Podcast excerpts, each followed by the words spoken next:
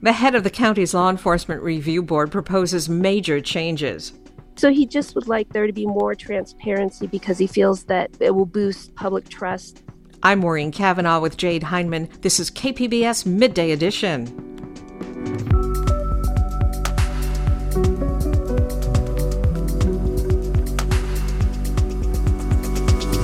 San Diego prepares to receive hundreds of Afghan refugees.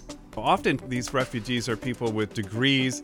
Uh, they've they've had nice middle class lives in Afghanistan. Recreating that life in the U.S. is is something of a challenge. We talk with a Native American tribal leader in San Diego about Indigenous Peoples Day, and Daniel Craig's final outing as James Bond is the topic of the latest Cinema Junkie podcast. That's ahead on Midday Edition.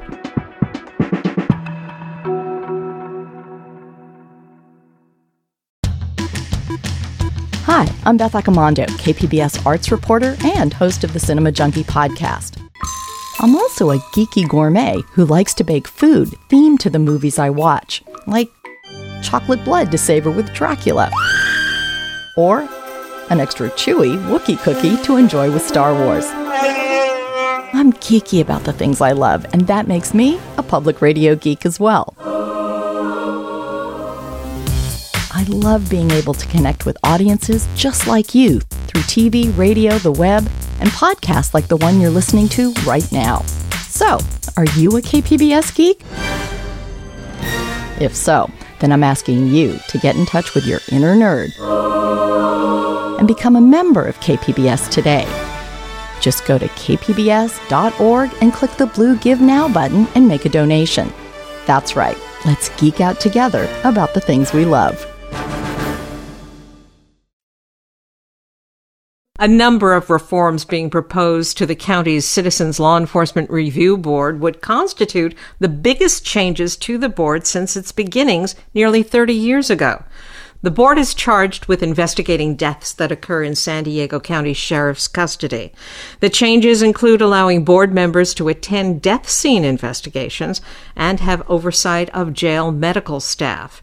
The proposals come from Paul Parker, executive officer of the review board, in an effort to expand the board's access and authority. The reforms would have to get approval from multiple entities, including the Sheriff's Department. Joining me is Kelly Davis, a San Diego writer who's been covering this story. This latest article was a collaboration with the San Diego Union Tribune. And Kelly, welcome. Hi, thank you, Maureen. Now, I mentioned a couple of changes included in the reform proposal. Can you give us an idea of the full scope of the changes being proposed? Yeah, there are several proposals, and I just want to make clear the one you mentioned about the ability to respond to death scenes. Paul Parker, the executive officer, kind of the head of CLERB, he will be likely be the one to respond to death scenes. And then a couple other proposals. He would like to expand the board's authority to include oversight of, of jail medical staff.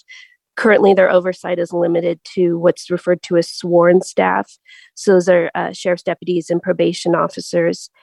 Um, he would like to work with the county to pursue policy changes or statewide legislation to increase the transparency of civilian oversight. And um, he would like the sheriff's department to stop requesting that the medical examiner seal every death in custody. So, right now, if somebody dies in sheriff's custody, the sheriff's department will by just routinely send a letter to the medical examiner asking that a case be sealed.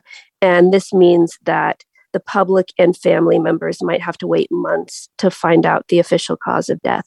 Why, for instance, would having Paul Parker, the executive officer of the review board, have access to a death scene improve the board's oversight responsibilities? So, so let's say you know it's it's someone who dies in a, a cell in a county jail. There, there's so much evidence that that can be collected at the scene. Um, just you could sometimes see immediately how the person died. Uh, if it was a suicide, was there a note left behind? Uh, were there were there other cellmates, uh, you know, who might have witnessed what would happen? Uh, are there other you know people in the jail who witnessed what happened? So he would have the ability to interview those people, and and not have to get a, a second or third hand account uh, you know, which he would he would eventually get from the sheriff's department's uh, homicide investigation or from the medical examiner's investigation. But it's just, you know, the chance for for for him to see firsthand what the scene looks like possibly collect evidence or observe the collection of evidence. And what kind of access to investigative materials does the review board have now? A, a lot of it, I mean, they're really relying on the sheriff's department. Uh, they get they'll get a full homicide investigation if someone dies in custody, uh, but they sometimes have to wait up to a year for for that case to be turned over. Um, they get anything that's available to the public, such as the autopsy report. Um, and they can interview deputies, but that happens via questionnaire. And there could be a back and forth for clarification, but um, they don't interview deputies face to face. And they'd also like more of a chance to interview witnesses face to face. You know, if there's a a shooting by a sheriff's deputy, uh, they they'd like the chance to interview anyone who witnessed that shooting. Right now, they're only getting um, uh, evidence interviews that the, the sheriff collected. Now, for many years, San Diego County jails have had among the highest inmate death rates in California. What's the situation now? Well, uh, Jeff McDonald, uh, the UT reporter who's been my collaborator on a lot of uh, the stories on deaths in, in custody. We we we quenched we crunched the latest numbers up through 2019, and and San Diego continues to have the highest mortality rate among California's uh, six largest county jails. Would the proposed Law Enforcement Review Board reforms address just deaths in custody, or is there a wider agenda on oversight over the Sheriff's Department? most of, of what's being discussed on on Tuesday is, are about deaths in custody, but yes, they would like more transparency. Uh, Paul Parker would really like the public to be able to sit in on CLERB's deliberations over a case because they also investigate cases of, of officer misconduct or deputy misconduct. So, so he just would like there to be more transparency because he feels that you know, with that transparency will be it will boost tr- uh, public trust in law enforcement oversight. And what kind of reaction have these reforms gotten from county officials? So, so Nathan Fletcher, he's the chair of the board of supervisors, and uh, last year he boosted CLERB's budget. He gave uh, the board authority to uh, investigate some additional things, such as cases where a member of the public suffers great bodily injury at the hands of, of law enforcement. So he supports a more robust law enforcement, more transparent law enforcement. And as for the sheriff's department, they say that they support CLERB and, and they support transparency, but a spokeswoman did not respond to the specific recommendations on the agenda when we reached out to the sheriffs for, for comment. And which agencies have got to approve the changes? What's the process like to get these reforms moving? So so first so these changes are are coming before the board CLERB's board which are appointed volunteers. Um, also has a, a paid professional investigative staff. Uh, but the board kind of makes the rules. So the board will have to approve the changes first. Uh, some of the changes i think will need to go to the board of county board of supervisors if they change CLERB's charter, kind of CLERB's original operating rules. And then if there are any changes that could affect what's known as the Police Officer Bill of Rights, which is a state law, uh, which really dictates what the public can and can't know about police officers. If there's anything that would change um, that uh, law, that would need to be done by the legislature. Do supporters believe that these reforms, these changes, would impact the way law enforcement is conducted in San Diego County? I think so. You know, Paul, Parker has worked really hard to, to do community outreach, and he's he's I think won over folks who are pushing for law enforcement reform. I I, I spoke to you know there, there's a coalition who is who is formed um, around pushing for for law enforcement oversight to be more transparent, and they've been showing up to meetings virtually, you know, weighing in, providing public comment, and they felt that they've been listened to and they were really pleased to see these items on the agenda. I've been speaking with Kelly Davis, a San Diego writer who covered this story for the San Diego Union Tribune. Kelly, thank you very much. Thank you, Maureen. San Diego will become the new home for at least a thousand refugees from Afghanistan. The San Diego County Board of Supervisors is preparing to help in the resettlement and is asking for federal aid. The refugees headed here will be among more than 58,000 Afghans entering the U.S. who escaped the Taliban takeover of the country. Among them are Afghan military members and former interpreters for U.S. forces. KPBS military reporter Steve Walsh has the story of one refugee family getting back to the difficult task of creating a new life in their adopted country. Turn right on North Carolina 150. Lucky, a former interpreter for U.S. forces, sits in the passenger seat of a tractor trailer on a drive through North Carolina. We're only using his nickname, the one provided by U.S. troops, since he still has family back in Afghanistan.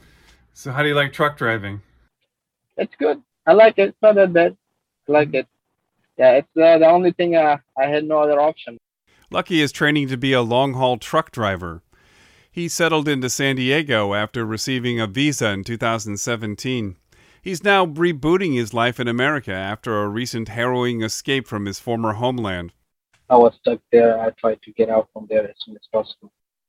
Lucky hadn't expected to return to Afghanistan, but his mother fell seriously ill. And my brother called me that she is asking for you. Like she's in hospital. Uh, I don't know if she's gonna make it. You know. So I just decided to go there in emergency for a week or ten days. So he took a chance, thinking the U.S. wouldn't pull out until September. He even brought his young children. But things changed almost overnight. By mid August, Lucky was trapped when his village fell to the Taliban. True to his nickname, Lucky and his family were helped by American veterans who stepped in to guide their former translators out of the country.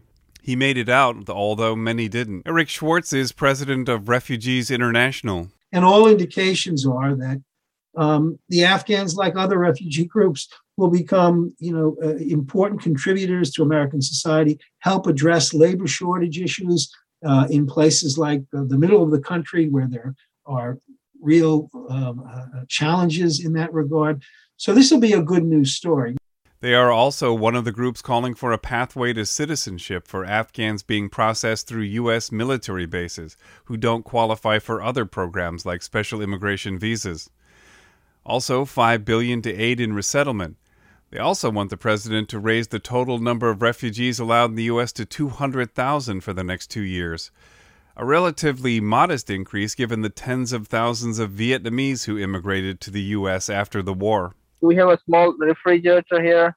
Let me show you. Uh, I have I, uh, my wife cooked some food for me. Lucky gives me a virtual tour from inside the truck.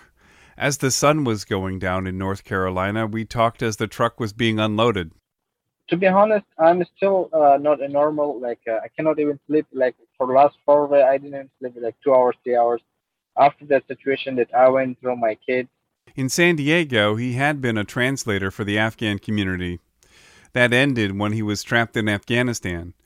His new life is now in Texas, where he lives with his brother in law. He says it's been tougher on the kids, especially his young daughter. They don't even go out, they don't play with kids. They're scared, and even I took her to the doctor. Um, uh, because she was not eating. She jumped when she was sleeping. She jumped and she feels she's still in Afghanistan still in Afghanistan, like his mother, who did pull through. Although Lucky doesn't think he'll ever see his home country again, he's focused on his family's future here. I'm speaking with KPBS military reporter Steve Walsh. And Steve, welcome. Hi, Maureen. Now, did Lucky and his family want to come back to San Diego but relocated to Texas? Yeah, I I think he did want to stay here. In fact, I'm pretty sure he did, but I think it was just a matter of economics. Uh, San Diego is an expensive place to live. He didn't have any work lined up. Texas was cheaper. They could stay with family and stay together. So that was just a way of saving money. Uh, you know, often people, these refugees are people with degrees. Uh, they've they've had nice middle class lives in Afghanistan, and they would have kept going on if things had stayed the way they were.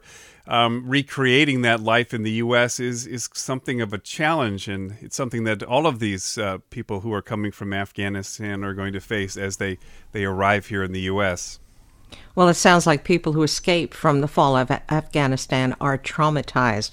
How is Lucky's family coping? So, as we heard, his, his daughter has been in therapy. I've heard similar stories from other Afghans. PTSD, I think, is going to be a real issue. They were traumatized by what had happened. In the case of Lucky's family, the kids were Americans. They hadn't experienced anything like the fall of Kabul and the turmoil at the airport. So, much like American veterans, this is going to take time and probably some professional help before they really get over these issues. Now, the San Diego County Board of Supervisors is preparing the county to receive at least 1,000 Afghan refugees. What kind of help and support do groups like Refugees International say the refugees are going to need? Well, you know, California has taken in more Afghans than any other state, and San Diego has been one of those hubs, though Sacramento has actually had the largest influx. For San Diego, we know what the answer is going to be. It's going to be housing, housing, and housing. It's expensive and hard to come by. So the second thing will also be transportation. Many of them will uh, locate farther east. They'll need a car to get around. Um, you know, aside from housing assistance and a stipend from the federal government in California, um, they're going to need help with job training. Uh, so it's going to be an adjustment. The Afghan community is pretty well established, but it's relatively small. They, they actually may need help connecting with one another or even connecting older Afghans who may have immigrated as far back as the Soviet invasion and may not have really strong ties to the latest wave of immigrants that are coming in. So there may be some help needed with community building resources. Now, you know, Lucky had been a translator. He had worked with several groups in San Diego. This actually might be his chance to get back into his old line of work and, and come back to San Diego. Now, since many of the refugees once helped the U.S. military, are, are bases like Camp Pendleton helping with the influx of Afghan refugees? I get that question all the time whether or not Pendleton is going to be a part of this. And um, you know, I'm told they're still seeking out other military sites to house Afghans if they need more space. I've not heard anything about Pendleton being on that list. Of course, Pendleton played a huge role in the re- relocation of the Vietnamese refugees in the years after the war. I'm not sure that Pendleton has a lot of empty barrack space the way they did years ago. I know they're they're looking for ready-made buildings rather than uh, creating you know tent cities. I'm actually from Indiana. They've enlisted a National Guard training center in southern Indiana, Camp Atterbury, which has a lot of spare housing because they, they have to house National Guard troops when they come in. So right now, um, I think this is still a little bit in flux, but um, I, it looks like they have with these eight bases, they have enough space right now to uh, to house the people that have come in so far. Now, San Diego has a long history, as you mentioned, of accepting refugees from America's wars. And you say the number of Afghan refugees coming here is not anywhere near the number of Vietnamese who resettled here in the 1970s. Sure, we're talking. There were hundreds of thousands of Vietnamese refugees. The largest number actually didn't arrive in the U.S. until the late 1970s, when a deal was worked out with the Vietnamese government. In contrast, at the moment, U.S. Northern Command said there at these eight bases there are about 53,000 Afghans. Now, President Biden has increased the number of refugees who can be resettled to, to the United States to 125,000. The new limit is double the 62,000 refugees, which Biden had raised in May from the previous limit under the Trump administration, which was only like 15,000. But that's all refugees, not just Afghans. So Refugees International wanted a higher cap of 200,000 for the next two years, which is still far less than what we saw after Vietnam. And is there an estimate of how many Afghan refugees need to be resettled after the Taliban takeover? So, uh, you know, I've heard uh, high end of, you know, several hundred thousand people, but we really don't know at this point. I mean, it's a, a relatively small number have come so far. And what about a pathway to citizenship for the Afghans who helped the U.S. military? Is that something the U.S. is considering? So, right now, let's say former translators like Lucky should qualify under the Special Immigration Visa Program. Uh, right now, the people who have come to the U.S. are brought in so quickly, it actually may take years before they develop some sort of legal status. Technically, you're not a refugee until you, you leave your country of origin. So, groups are lobbying to sort of loosen that definition to allow people to apply directly from Afghanistan. There's also this concept called parole, where the U.S. can waive someone through the process regardless of their status.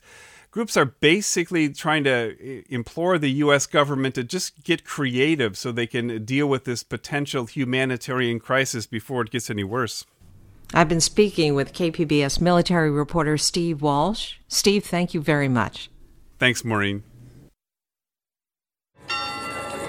Long ago, when the public square was the only place to share news, events, and happenings, people were drawn to it.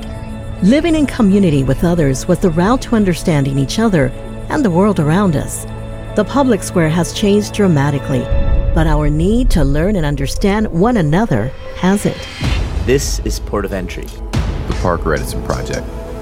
Listener supported KPBS Cinema Junkie. Thank you for listening to KPBS Podcast and for being part of our region's virtual public square, where you learn not only about the headlines of the day, but about culture, music, and the issues that are important to all of us. Help keep the virtual square alive and well. Support podcasts like the one you're listening to right now. Just go to kpbs.org, click the blue Give Now button, and make a donation. And thanks again.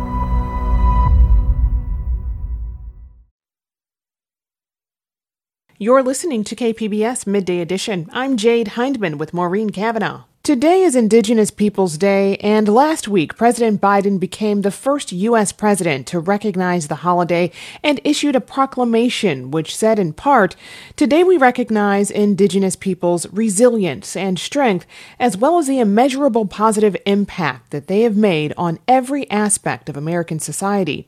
Joining me to talk this Indigenous Peoples Day is Bo Mazzetti, chairman of the Rincon Band of Luiseno Indians. Chairman Mazzetti, welcome. Uh, good afternoon. I'm glad to be with you folks. So, what are your thoughts on President Biden being the first president to recognize Indigenous Peoples Day? We're humble and grateful, our Indian people in general, to finally be recognized a little more. Our people, the Luiseno people, have been in our territory for more than 10,000 years. Recognition of our existence as what has been lacking throughout history. So, as things change, we're not saying to do away with history, but let's get history correct and include the Indian people in our history. So, this is a major step forward to, to recognizing the Indian people throughout the nation. Uh, in San Diego County, for example, we have uh, 18 independent uh, federal recognized tribal governments, more than any other county in the United States. This just adds more recognition, and we appreciate appreciate it. Despite that recognition by the president, Columbus Day is still a nationally recognized holiday. Do you think that should be re-examined? I think history needs to not necessarily be erased, but needs to be clarified. A lot of things, a lot of people were left out of history. That's what needs to be uh, corrected. Let's tell the accurate history. Can you talk about Indigenous Peoples Day and, and uh, what it means for you and your tribe? Well, for us and our people and San Diego County tribe, well, throughout the state, all of our tribes, uh, it means a time to come together, to look at ourselves, to look what we're doing for ourselves and the surrounding communities. How are we good neighbors? So it opens up a lot of things and it opens up a lot of interaction with our other tribes throughout the state. That recognition you know says okay let's look at it. What are we doing? Let's also be involved with the history. Let's, tell it correctly. Last week, Governor Gavin Newsom signed Assembly Bill 101 into law requiring California high school students to take ethnic studies to graduate. How important is that to educating students on the history, resilience, and contributions of Indigenous people? Well, it's extre- extremely important. Uh, if you go through the textbook, Indian people in general are left out, not mentioned. So, what we're looking at now is correcting history, tell the contributions, tell about the what we say indigenous. Well, we are the indigenous people of the United States. We were here before anyone else. Uh, that's skimmed over in history, but you have to look at all the contributions the tribes throughout the nation have provided for example, a lot of the Constitution uh, that we have today, they looked at the Cherokee and other tribes that were well advanced in terms of having constitutions and structure. Most people don't know that. And as you mentioned, San Diego County is home to more federally recognized tribes than any other county in the U.S., home to 18 in all. Uh, what would you like San Diegans to know about our local tribes and on this Indigenous Peoples Day? Well, our local tribes, like I said earlier, have been in the area, in our actual areas that we're in now, uh, in excess of 10,000 years.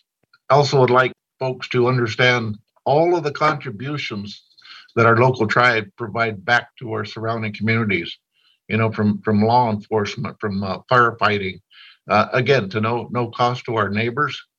What the tribes are actually doing for the surrounding communities needs to be uh, uh put out there more and understood. And and what are the top issues you would say our local tribes have in common? I think all tribes used to have a major issue with survival. Make it simple. You know, until the California people authorized gaming to be operated on Indian federally recognized Indian land, uh, all the tribes were in poverty. So by having that opportunity to have gaming, it brought us out of poverty. It brought us to where we can afford education for our kids. We can afford good health care. And we thank the taxpayers for giving us that opportunity and giving us that helping hand. We, in turn, have extended that hand out to our surrounding communities. Now, you grew up on the reservation. I believe your father was in tribal leadership like you are today. How has your reservation changed since your childhood? Well, it's a complete change. we can afford to pay our electricity so we have water. When I was growing up, sometimes take electricity to run the wells for water. Uh, sometimes we couldn't afford to pay the bills; we wouldn't have water. Sometimes we had we were without water for two or three weeks at a time. As the tribes have evolved, one, we definitely can afford electrical bills now. Number two is we get more attention paid to our needs than we used to. You know, it, you got to understand tradition has been you take the tribes, and that's if you'll notice where the reservations are some of the worst land in the whole surrounding area. And that was the idea. You take the Indians, you put them out there as far away from white settlements as possible. That's the way the reservations were put together. The attitude and, in schools have changed. It used to be when I was going to school, you know, the Indian kids are going to quit anyhow, so we put a bunch of time in with them. And, and that's what happened. But that attitude has changed. And we can, like I say, now afford to help our kids go to college and pursue different types of trades if they prefer not to go to college. Well, let's learn a good trade. So, how will you be observing Indigenous Peoples Day? Each tribe has a different way they're going to to uh, recognize this day. Ourselves here, we're going to get together later on, have a little celebration, talk about some of the culture, try to get some youth involved so they learn. We need to pass this down like it was passed down to us the tradition, the custom is important to share. I've been speaking with Bo Mazzetti, chairman of the Rincon Band of Luiseno Indians. Chairman Mazzetti, as always, thank you very much for joining us. My pleasure. HomeKey is the centerpiece of California's multi billion dollar plans to fight homelessness. Started last year, it focuses on turning old or underused businesses, especially motels, into permanent supportive housing for the homeless. That's supposed to get more people housed faster and at a lower cost than building projects from scratch. And in some California cities, there's another upside. They see HomeKey as a way to turn neglected properties in sometimes blighted neighborhoods into something that improves the wider community. To find out more, the California Report's host, Saul Gonzalez, went to one street in Orange County.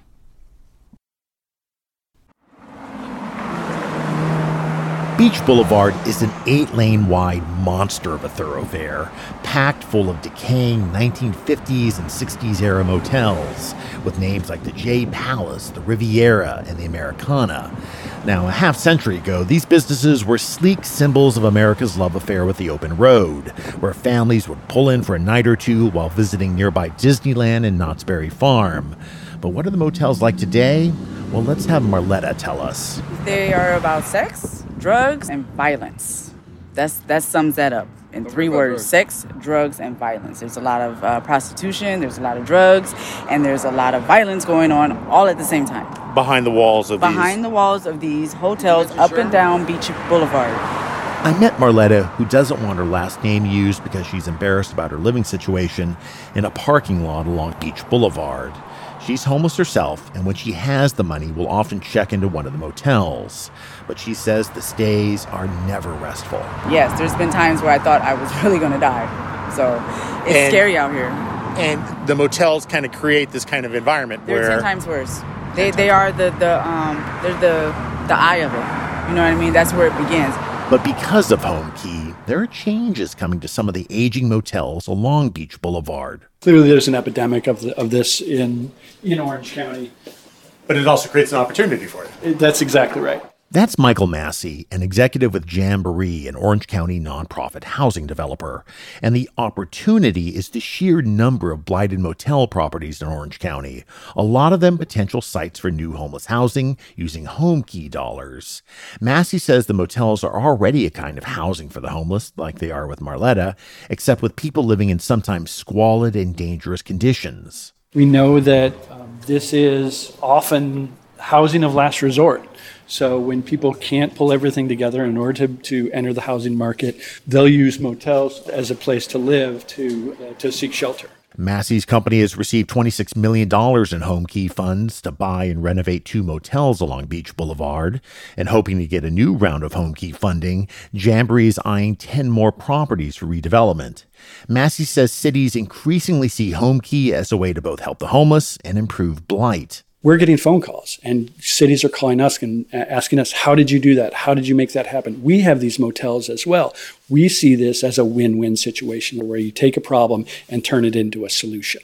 Cities get that now, they're understanding that. And because we've been successful, because other developers have been successful, yes, we think this is uh, an opportunity to really move the needle at a time when, when it's desperately needed. Anaheim Mayor Harry Sidhu agrees. His city has a lot of aging motel properties, and it's just done its first motel to homeless housing conversion. So you, a- a- as mayor of Anaheim, you don't mind these properties being turned into long-term housing. You think that's a great opportunity. Absolutely not. Absolutely not. I mean, we have a lot of homeless people. You know, we have they are in shelters right now. We need to transition them into a permanent housing somehow. And this shows that I I'm going to do as many as possible if the funding is available to get these people off the street into the and clean the neighborhoods. As she tries to survive on the streets of Orange County, Marletta offers this advice to local and state officials managing Homekey move fast because the need is great, and stick to ambitious plans. I mean, I know it's, it's probably more complicated than that, but it's hard out here. You know, it's a lot of homeless people, and I think these streets, especially around here, because it's really nasty and dirty, would be a little more, you know, calmer, cleaner. And I won't be scared when I'm walking up and down Beach Boulevard. I got like two knives on me. You know what I mean? Like they need to clean it up, and the first thing they need to do is give people somewhere to live. That piece was reported by California Report host Saul Gonzalez as part of a partnership between KCRW and the California Report. During the pandemic, people have taken up lots of new hobbies and activities, and that includes yoga. And some yoga instructors have found ways to create culturally sensitive spaces for students of color in an industry where many feel that white Westerners have co opted the practice. The California Report's Gabriela Frenez has the story. When you picture a yoga studio in California, who are the people in the classes and who is leading these classes? Bring your palms together and lift your chest.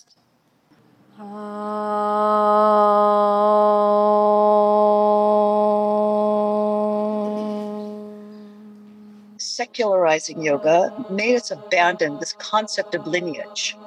And at the same time, it legitimized white American and European teachers' presence as yoga masters, becoming yoga masters and the spokespeople for yoga.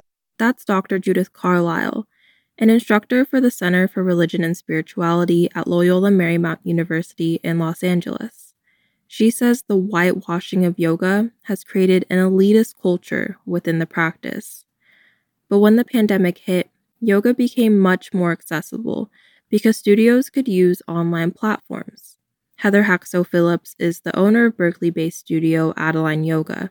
She noticed an increase in attendance for her online classes from people all over the country. There are so many people living in communities that don't have access to high quality instruction. And we've been able to provide that in a much more comprehensive way. Before, people would drive two or three hours to come and take classes with us.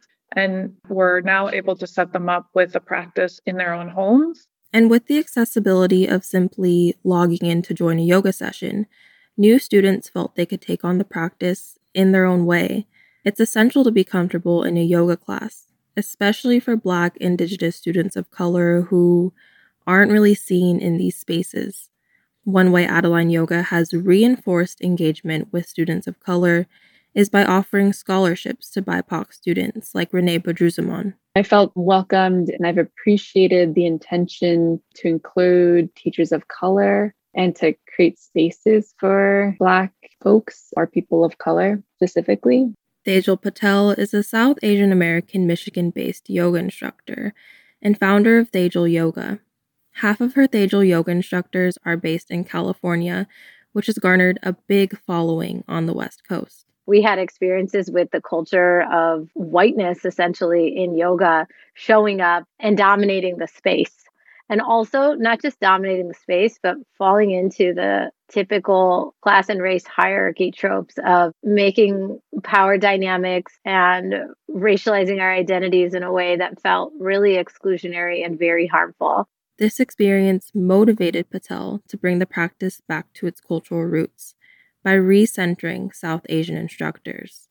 And with the flexibility of teaching online, she's even had the opportunity to invite a teacher from India to lead a South Asian LGBTQIA practice. These are things I never really dreamed of. And that I can say that because of the devastation of the pandemic, this little seed was able to flourish and grow into what it is now. And because of the increased accessibility virtual classes have created, Patel now plans to continue teaching exclusively online.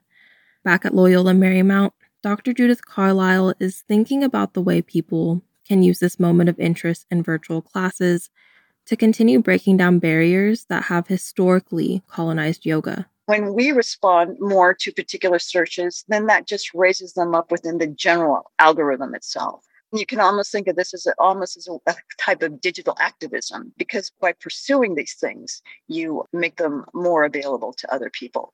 Just like any other market economy, we have to remember that yoga is a product that is commoditized and commercialized within a market economy.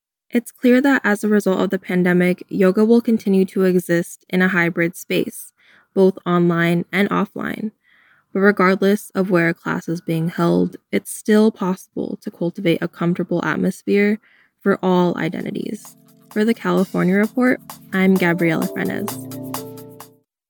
Public radio programs attract educated consumers and business decision makers. You can reach this highly desirable audience with your company's marketing message on KPBS. Isn't it time to make our listeners your customers? Find out how by calling 619 594 5715 today.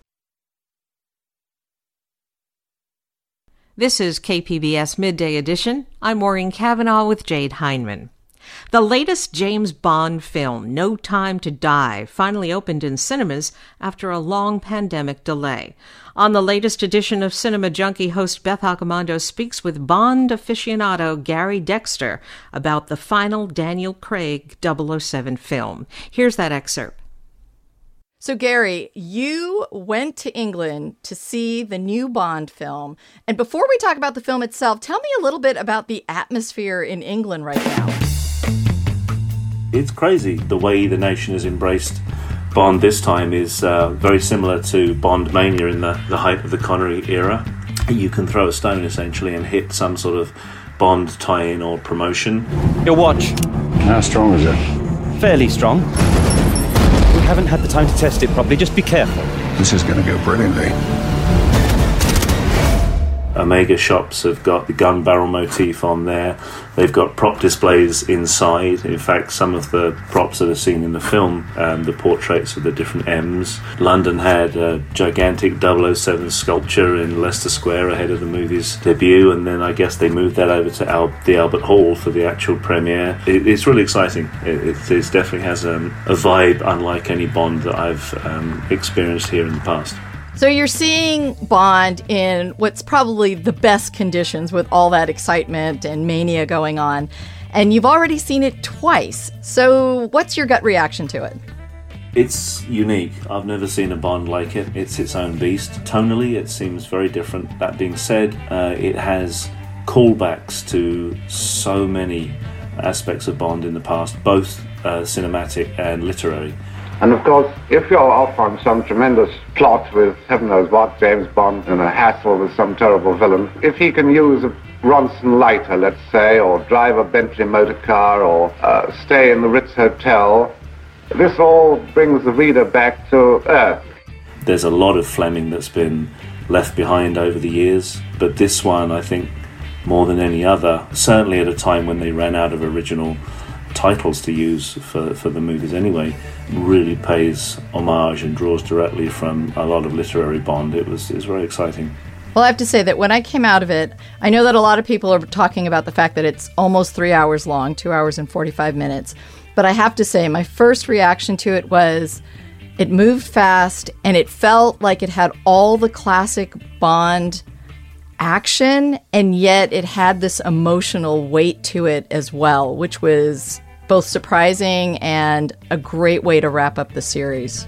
I, I agree. I agree. It was it was very much um, Daniel's interpretation of Bond, um, in keeping really with things that we'd seen from the get go in Casino Royale it carried emotional heft, unlike we've ever seen before in a Bond, and it was all the better for it. I felt it was very much Craig saying goodbye to his tenure in the character. It reminded me a little bit of Harrison Ford and Han Solo. Craig's approach to this movie was kind of similar. He wanted a, a sort of finality to his, his arc, and uh, I think he achieved that too.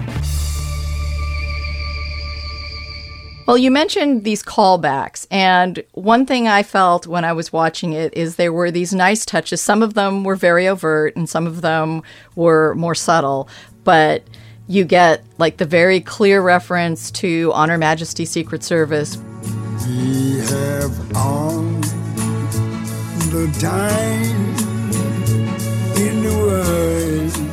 And then you get other things that are a little more subtle where he's in Jamaica, which can reference both the location of a couple of bonds and also the fact that Ian Fleming himself was in Jamaica. So it was like these Easter egg kind of things going on. It, it certainly was, and it, it began from the moment the credits dropped with the Doctor No style dots appearing on the screen.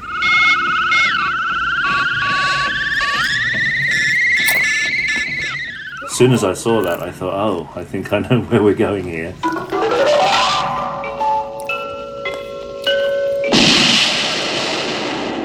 And it, as you say, it ran throughout. Yes, very much the the line from Majesty's, but also a lot of um, reorchestrations of Majesty's soundtrack in there as well for, from that point and elsewhere in the movie. And it, it was absolutely littered with callbacks.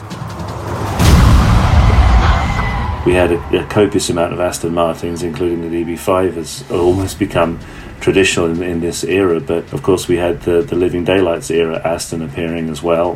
What I thought was really surprising was it, the Cuba setting was almost a callback to Die Another Day, and I would have thought if you're avoiding callbacks, that would be the one to avoid, but I guess not. So it was embraced everything. I absolutely loved the production design of. Uh, Safin's lair because it was pure Ken Adam. I mean, it was just straight out of the Ken Adam School of Design, and it was just absolutely fantastic. Looked, looked beautiful on screen. One of the things that I enjoyed about this is I felt it moved Bond into a more contemporary era in terms of how the female characters were, but without that kind of in your face way that they did it in some of the Pierce Brosnan ones, where, you know, I think M calls him out for being a dinosaur. Because I think you're a sexist, misogynist dinosaur, a relic of the Cold War, whose boyish charms they wasted on me obviously appeal to that young woman I sent out to evaluate you.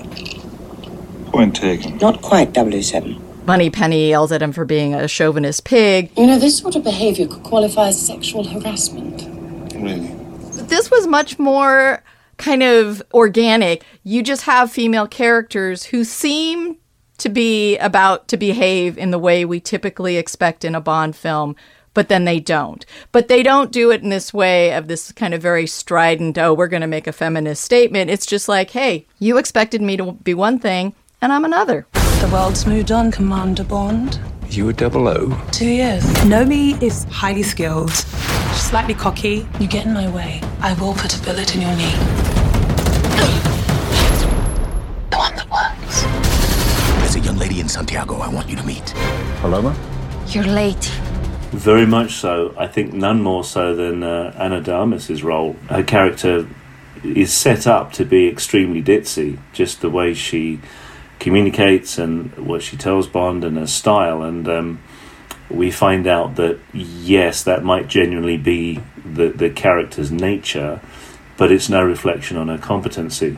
Yeah, I agree. It was very much defying expectation, leading you one way and then taking you somewhere else. It, wa- it was it was very very good, and I, I really enjoyed Naomi as well, and uh, and the, the way she interacted with Bond and the evolution of the relationship on screen. It was much more credible for a male female character interaction. She was forthright and a confident character in her own right, without being sort of obnoxious or, or undermining Bond's fundamental nature, which really can't be too modern era, I think. It's got to be, Bond has to be true to his nature and then confronting and interacting with 21st century women characters. Um, and and that reality defining the direction that the plot goes in, and I think they did a fantastic job with that. I really enjoyed it. Yeah, because a couple of times we have instances where he thinks women are coming onto him or he thinks that he's going to be in some sort of sexual situation. And it's completely diffused with a bit of humor and kind of this sense of like yeah you're getting a little old and and this whole kind of trope is going away but we'll play with it still